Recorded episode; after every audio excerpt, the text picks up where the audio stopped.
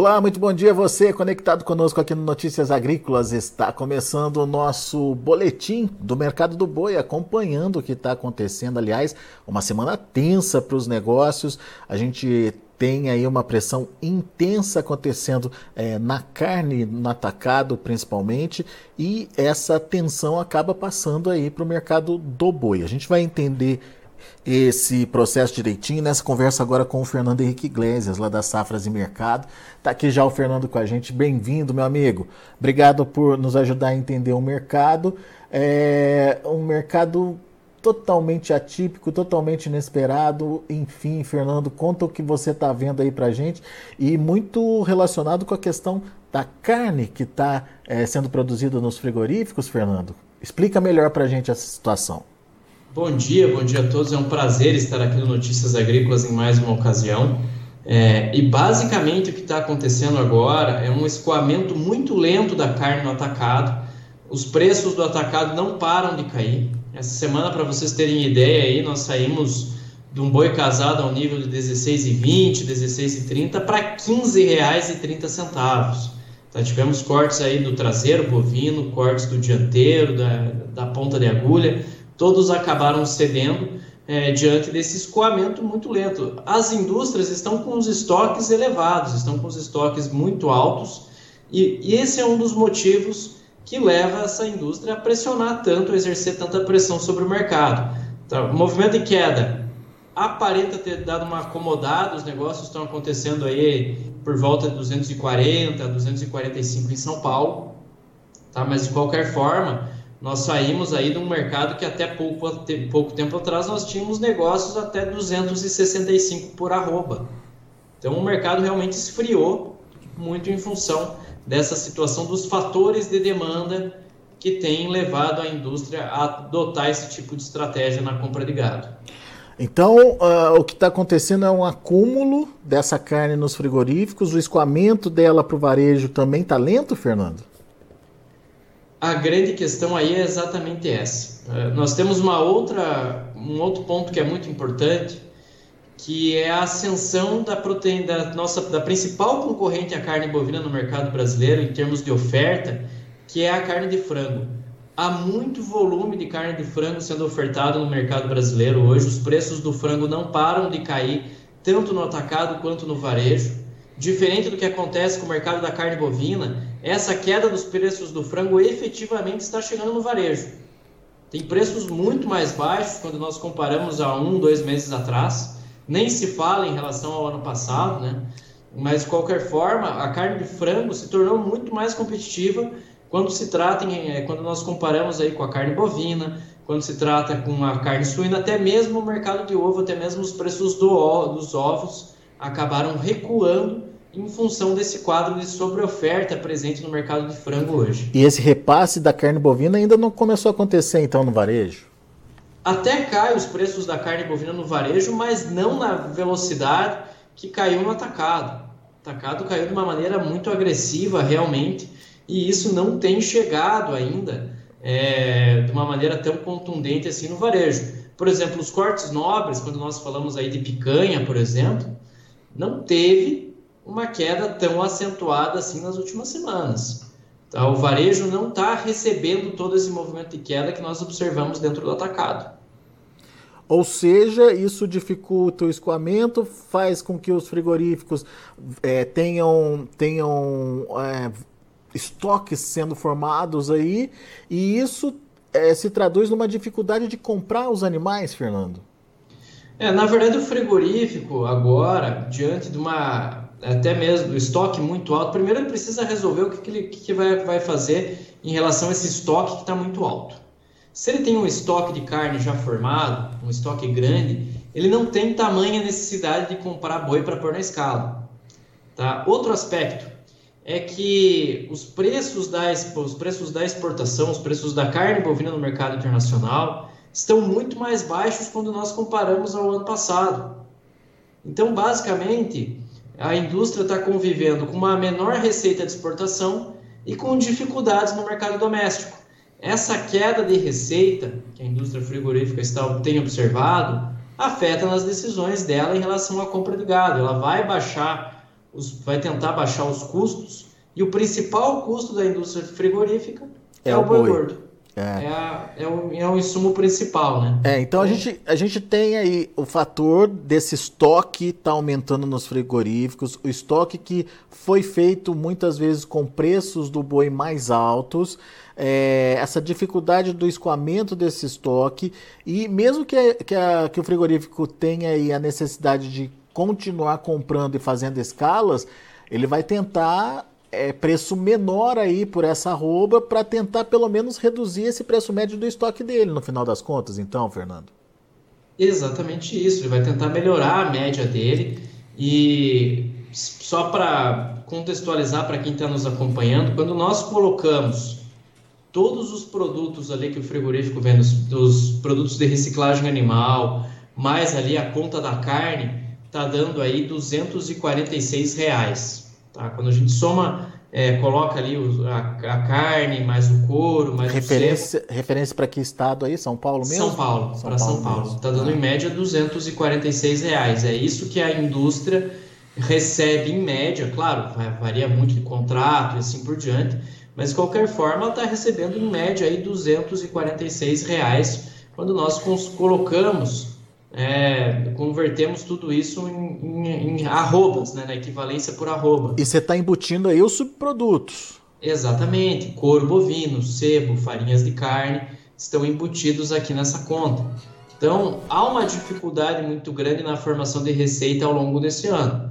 Tá? Como você não consegue melhorar a sua margem via aumento de receita, o outro ponto da indústria é reduzir custo, cortar custos. E é exatamente isso que nós estamos vendo ao longo desse mês de julho, a indústria exercendo cada vez mais pressão dentro do mercado do boi gordo, em função dessas dificuldades em relação à formação de receita.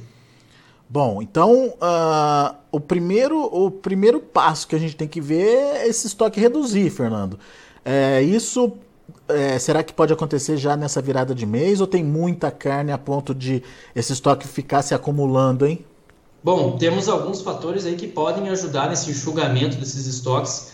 Primeira quinzena de agosto, Dia dos Pais. O Dia dos Pais é uma data que tradicionalmente capitaliza a demanda, a demanda é, é mais propensa a consumo. Todo mundo gosta de fazer um churrasquinho com o pai no, no Dia dos Pais ali, né? Então é uma data importante, pode motivar a demanda por carne bovina, pode trazer um estímulo e pode ajudar a enxugar um pouquinho esse mercado interno. Mas lembrando que agosto já tem uma entrada mais forte de animais confinados, que pode aí é, manter um certo é, um, um, viés de que, que, não oferece muita perspectiva de recuperação consistente dos preços. Tá? É muito difícil a gente ver agora o boi gordo explodindo em termos de, de preço da arroba é, nesse período em que vai ter uma oferta de animais confinados aí entrando no mercado. Tá? Então fica um pouco mais complicado que isso aconteça efetivamente. Bom, é, então não tem muita perspectiva de alta de preços. O que a gente pode ver, talvez uma correção ali ou aqui, é, mas sem, sem grandes mudanças aí nos patamares de preços. Isso está sendo sinalizado pelo próprio mercado futuro já, né, Fernando? É, exatamente. O mercado futuro trabalhando aí entre 240 até 246,5, mais ou menos, dependendo do vencimento todos os contratos estão aí nessa, né, nessa banda de preços, né? O contrato julho, em específico, trabalhando a 245,15 agora, né? É, e assim, é uma situação complicada, porque querendo ou não, o confinador acaba ficando com margens apertadas, é, acaba essa queda do preço da roupa do boi gordo, por mais que o custo esteja mais baixo esse ano, acaba prejudicando as margens da atividade, acaba gerando é, esse tipo de situação dentro do mercado. Então, preocupa, realmente é uma preocupação que nós temos. Quer dizer, você está me trazendo aí um cenário que não está simples de ser resolvido aí, pelo menos no curto prazo, não, né, Fernando? Sim, o nosso otimismo aumenta à medida que nós nos aproximamos do último trimestre. O último trimestre é um período de boa demanda, a gente sabe disso, o ápice do consumo aqui no mercado interno. É, é um período em que a China começa a fazer aqueles preparativos para atender sua demanda de novo lunar. Precisa realmente monitorar os dados econômicos da China agora, para ter o entendimento de como esses pacotes de estímulo que o governo chinês tem oferecido ali para reaquecer sua atividade econômica, se eles vão surtir o efeito esperado ou não. Tá? Caso haja um aumento de demanda chinesa, aí aumenta a perspectiva de recuperação dos preços do boi, aumenta a, perspectiva de recuperação dos preços ao longo da cadeia produtiva. Só não dá para imaginar realmente altas muito explosivas de preço, precisaria realmente de uma variável nova para que isso acontecesse. Tá? Realmente precisa de um fato novo que justificasse uma valorização mais contundente da roupa do boi gordo. O câmbio não está ajudando, né? Real bastante desvalorizado, é, desculpe, valorizado né, nos últimos dias, hoje trabalhando aí a 4,77. E a gente sabe, né? Real valorizado remete a uma menor competitividade das exportações brasileiras, piora ali a conversão da indústria exportadora. Então, esse é, esperar para ver como que o mercado também vai se comportar em relação a juros nos Estados Unidos, as questões aqui, a pressão que o Banco Central brasileiro recebe é, para cortar os juros, isso pode, isso remete talvez a um final do ano de um real um pouco mais desvalorizado, então isso é um aspecto importante para se considerar também. Tá? Então, temos muitas variáveis, a única que parece bastante condizente com o que nós temos hoje é que é um ano de maior oferta de boi gordo para abate, e essa é uma grande variável que tem justificado todo esse comportamento dos preços ao longo do ano. Essa maior oferta de animais para abate é o grande fator para entender essa curva de preços agora de 2023. Muito bem. Uh, Fernando, a gente tem aqui o chat liberado para o pessoal fazer perguntas aqui. O Marcelo Rocha está dando bom dia para a gente. Obrigado, Marcelo. Bom dia para você também. E perguntando se tem algum efeito essa questão da gripe aviária no mercado do boi. Legal, uma ótima pergunta essa que o Marcelo fez, tá? A influenza aviária é um fator importante para a gente considerar, mas como um alerta sanitário realmente. Monitorar os casos, ver a evolução da doença. Do ponto de vista de mercado, a influenza aviária não traz. É, lógico, o Japão suspendeu as compras de produtos avícolas de Santa Catarina, isso trouxe um certo impacto para o mercado, mas de qualquer forma, o mercado da carne de frango já convive com sobreoferta. Isso, essa sobreoferta da carne de frango, ela vem da decisão de alojamento de maio.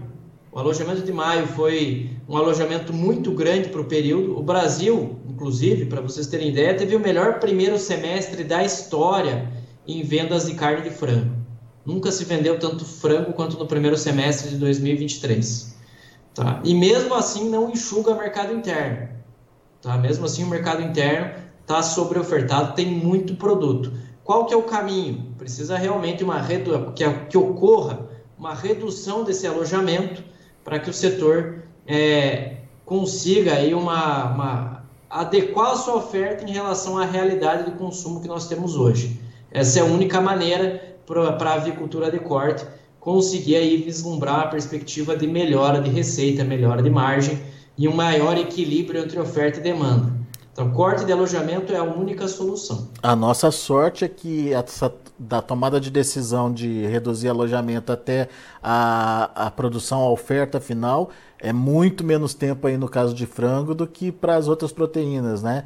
Em comparação ao Sim. suíno, por exemplo, e muito, é, muito menos em comparação aí ao boi gordo, né, Fernando? Ah, exatamente. Só para ter ideia, a média de idade de abate de, é, de frango no Brasil é 43 dias.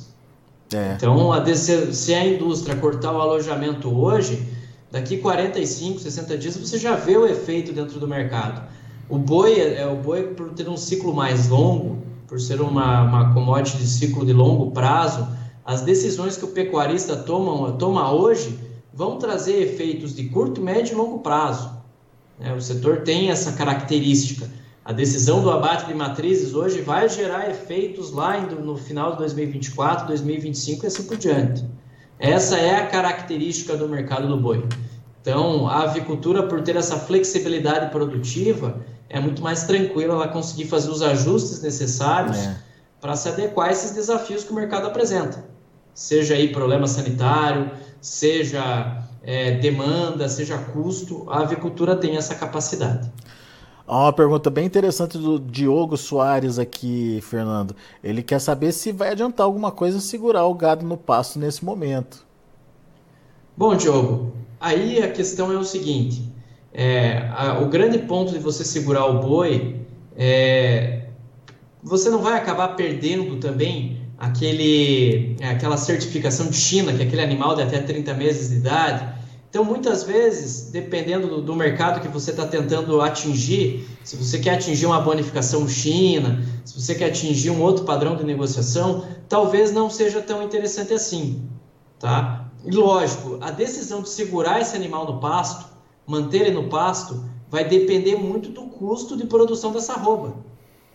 Tá? Para você entender se esse preço de venda que o frigorífico, que a indústria está te ofertando, ele é interessante ou não para o fechamento das suas contas. Esse é o fundamental. Você tem que ter na ponta do lápis ali um entendimento de qual que é o seu custo para produzir, para ver se você está tendo lucro, se você está ficando no prejuízo, se está no zero a zero, para você conseguir ter uma tomada de decisão muito clara com relação a essa escolha de segurar esse animal ou não. Tá? Tem que ter essa, essa clareza em relação a custos e ter o um entendimento que se você manter esse animal no pasto por mais um período, por, mais, por, por um período de tempo, vai ter um custo adicional da manutenção desse animal. É, então tem isso também. Ele se identifica aqui falando que a produção dele está lá em Goianésia, lá em Goiás. Enfim, Goiás é, é um estado que tem um perfil confinador importante também, né, Fernando? Sim, Goiás é um dos principais confinadores no Brasil e o que a gente tem de entendimento é que tem muita antecipação de venda via contrato a termo acontecendo agora no mercado para agosto, setembro. Tá? Tem que ter atenção em relação a isso. Essas ofertas de, de, de negociação a termo dentro do mercado pode ser interessante também, dependendo das circunstâncias. Tá? Então, é, acompanhar essas indicações aí é sempre um caminho interessante. Muito bem. O Marcelo manda um recado para você aqui, agradece a resposta. É uma enorme satisfação ter uma análise consciente aí sobre o assunto. Uh, o Marcelo perguntou sobre a questão da gripe aviária e a, a consequência para o mercado do boi. Obrigado, Marcelo, pela participação. Obrigado ao Diogo também aí pelas perguntas. É, eu imagino que a preocupação do, do Diogo aqui, eu fico me colocando no lugar deles, né, Fernando? Tô ali com gado, será que eu ponho para confinar? Se eu boto ele no confinamento ou não? É, será que se eu colocar ele agora lá no último trimestre eu vou ter um cenário mais favorável? Olhando só para mercado futuro, me desanima total nesse momento, né? Exatamente. A, a, a conta que muito pecuarista está fazendo para muito confinador é a seguinte: é, Será que vale o risco colocar esse animal no confinamento com essa situação de mercado que nós temos hoje, com uma renda fixa remunerando tão bem hoje dentro do Brasil? Para muita gente, essa conta que está sendo feita. É, né? Será que compensa? Será que vale a pena colocar o animal no confinamento ali para último trimestre, mesmo com todos esses fatores de demanda? Aí tá, aí entram as, as questões de gestão de preço, gestão de risco, gestão de comercialização. Tá? É um ano complicado, é um ano de preços mais baixos, mas é um ano que ainda oferece oportunidades. Ainda tem uma boa, é, uma boa condição para você fazer as negociações. Tá? Usando as ferramentas ali que o mercado dispõe, Safras e Mercado se coloca à disposição para orientar nas ferramentas de hedge, nas ferramentas de proteção, é, em todos esses aspectos aí de gestão de preço, gestão de venda, nós estamos à disposição aqui. Tá? É muito importante usar esse tipo de ferramenta para conseguir um bom resultado. O ano não é simples, o ano é desafiador. Lembrando que o pecuarista é, está sempre exposto ao risco do mercado do boi e também, quando se trata de confinamento, ao risco do mercado de grãos, as flutuações dos preços da soja, do milho, etc. Então, usar essas ferramentas hoje é fundamental para conseguir um bom resultado. Muito bom. Pessoal, pessoal que está participando com a gente aqui do chat, muito obrigado. Não se esqueçam de fazer a sua inscrição aqui no YouTube, no canal oficial do Notícias Agrícolas no YouTube. Não esqueçam de dar o seu joinha, é muito importante para a gente o seu joinha, afinal de contas, ele vai mostrar para os algoritmos que aquela é, informação tem relevância, ele vai distribuir melhor essa informação. E para você que gosta de participar com a gente, gosta de fazer como o Marcelo fez, como o Diogo fez, gosta de interagir aqui, assinala lá é, é, a notificação e sempre que tiver uma entrevista ao vivo, um analista aqui conversando com a gente, é, a gente, você vai ser avisado pelo o YouTube. Ô, ô, Fernando, tem mais perguntas chegando aqui. Como é que tá seu tempo aí? Opa, manda aí, vamos ver. Então que vamos o pessoal tá ver. Tá perguntando. O Antônio Silva, ele quer saber. Eu acho que é a mesma coisa ali do, do Diogo, né? O que, que ele faz com o gado gordo dele? É, se segura. É, como é que é? Bom dia. É, pergunta para mim se segura o, o, gado gordo no pasto é, ou se, se vai mais gasto aí, enfim, fazendo confinamento? Bom, a grande questão ali da, do confinamento, o custo efetivamente esse ano ele está mais baixo. Nós temos algumas flutuações agora em relação aos preços dos insumos causados ali pela, é, pelo mercado de clima, né, o weather market, que a gente chama ali na, na Bolsa de Chicago. Então, ele está gerando uma flutuação em relação, em relação a preços de milho, em relação à soja. Tá? A grande questão é o seguinte: nós temos agora algumas iniciativas dentro da pecuária, como integração lavoura-pasto, por exemplo, é, tem, até mesmo terminação intensiva a pasto, tem um monte de, de estratégias hoje que você pode utilizar para mitigar o efeito desses custos. A grande questão aí, o grande aspecto que nós precisamos ponderar é realmente é, como, que vai, como que vai ser esse essa estrutura de custos, ter tudo na ponta do lápis, qual é a estratégia que vai ser adotada, para fazer uma boa compra dos insumos, isso é fundamental hoje, você programar as compras, fazer uma boa estratégia em relação é, a milho e soja também para você colocar dentro do confinamento, buscar as alternativas ali de nutrição animal. Um exemplo, sorgo está bastante barato nessa temporada, então sorgo pode ser uma alternativa se você tiver acesso a sorgo próximo da sua região é uma alternativa viável quando se trata de nutrição animal. Tá? Então, atenção a essas questões aí relacionadas à dieta, você pode acabar conseguindo baixar o teu custo e mesmo num cenário difícil em relação à precificação da arroba, conseguir é, uma margem interessante. A grande questão é o seguinte, preços da arroba em queda não significam necessariamente perda de margem. Uhum. Tá, esse que é Porque o, o custo aspecto. pode ser mais barato também, né? Pode estar mais barato também, né? Exatamente. Deixa eu... aí, aí entram as questões de gestão também dessa, dessa, dos insumos que são usados na nutrição animal. Deixa eu só reformular a participação do Antônio Silva, que ah. é, me deu a impressão que ele tinha feito uma pergunta. Na verdade, ele fez uma constatação aqui. Ele está afirmando que para ele, é, se segurar o boi gordo no pasto, que isso só vai dar mais gasto, Fernando.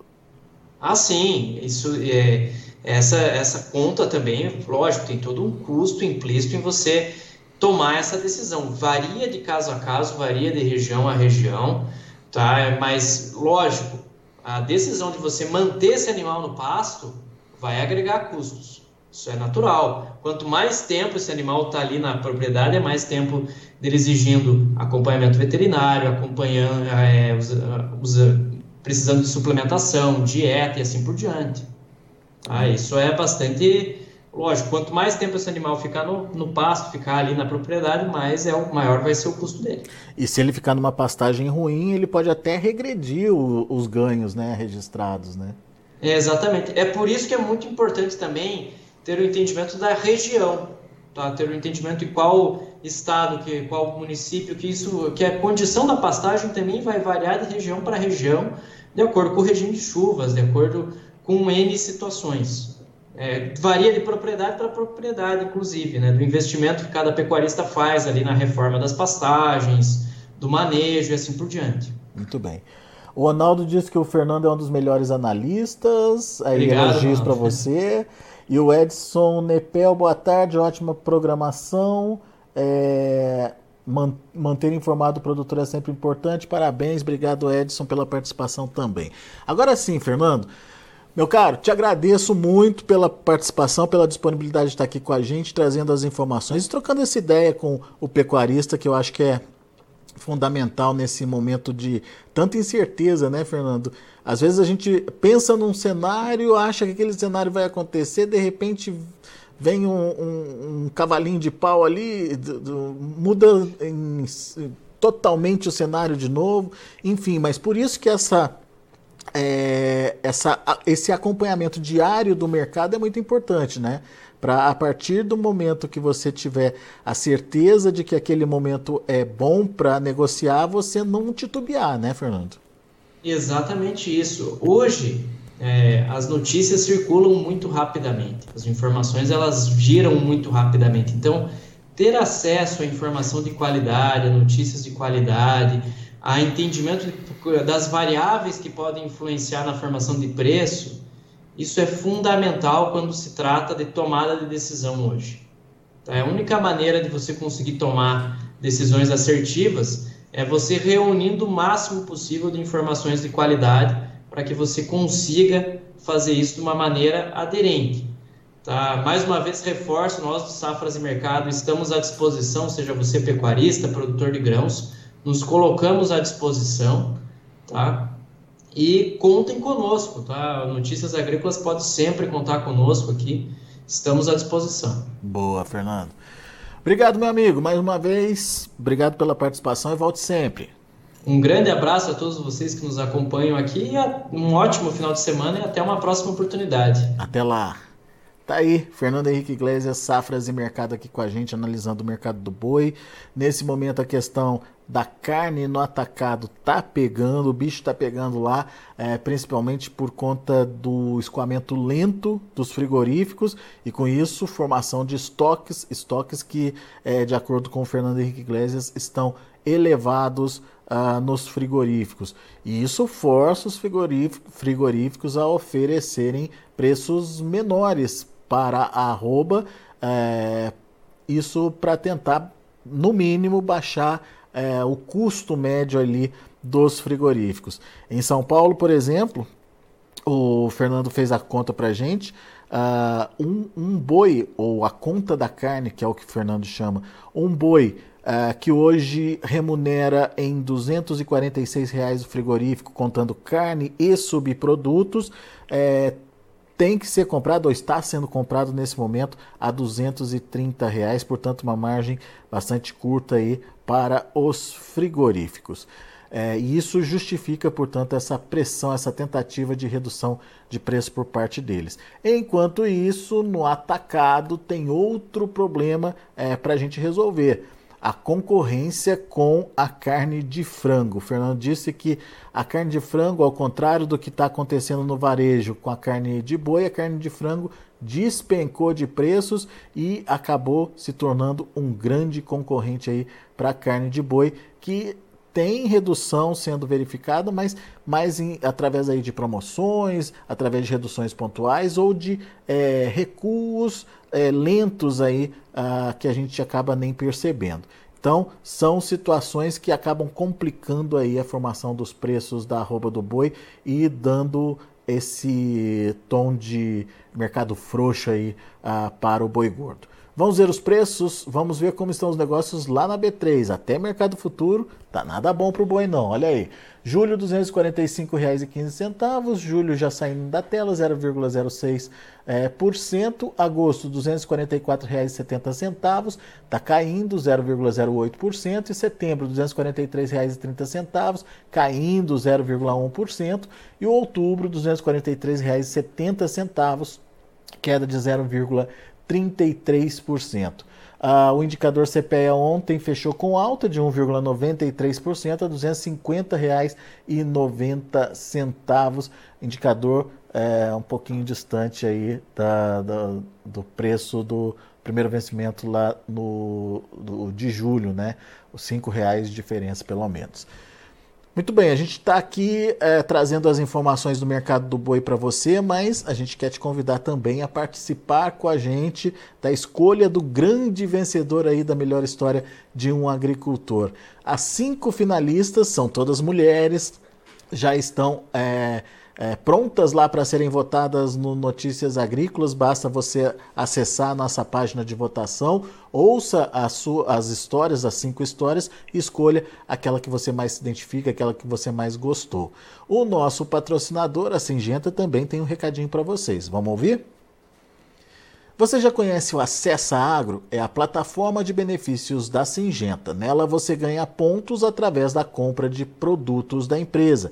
São mais de 3 mil itens que podem ser trocados por pontos. Vá agora ao acessaagro.com.br e conheça. Se você é agro, acessa. Muito bom, a gente daqui a pouquinho volta com outras informações mais destaques. Continue com a gente.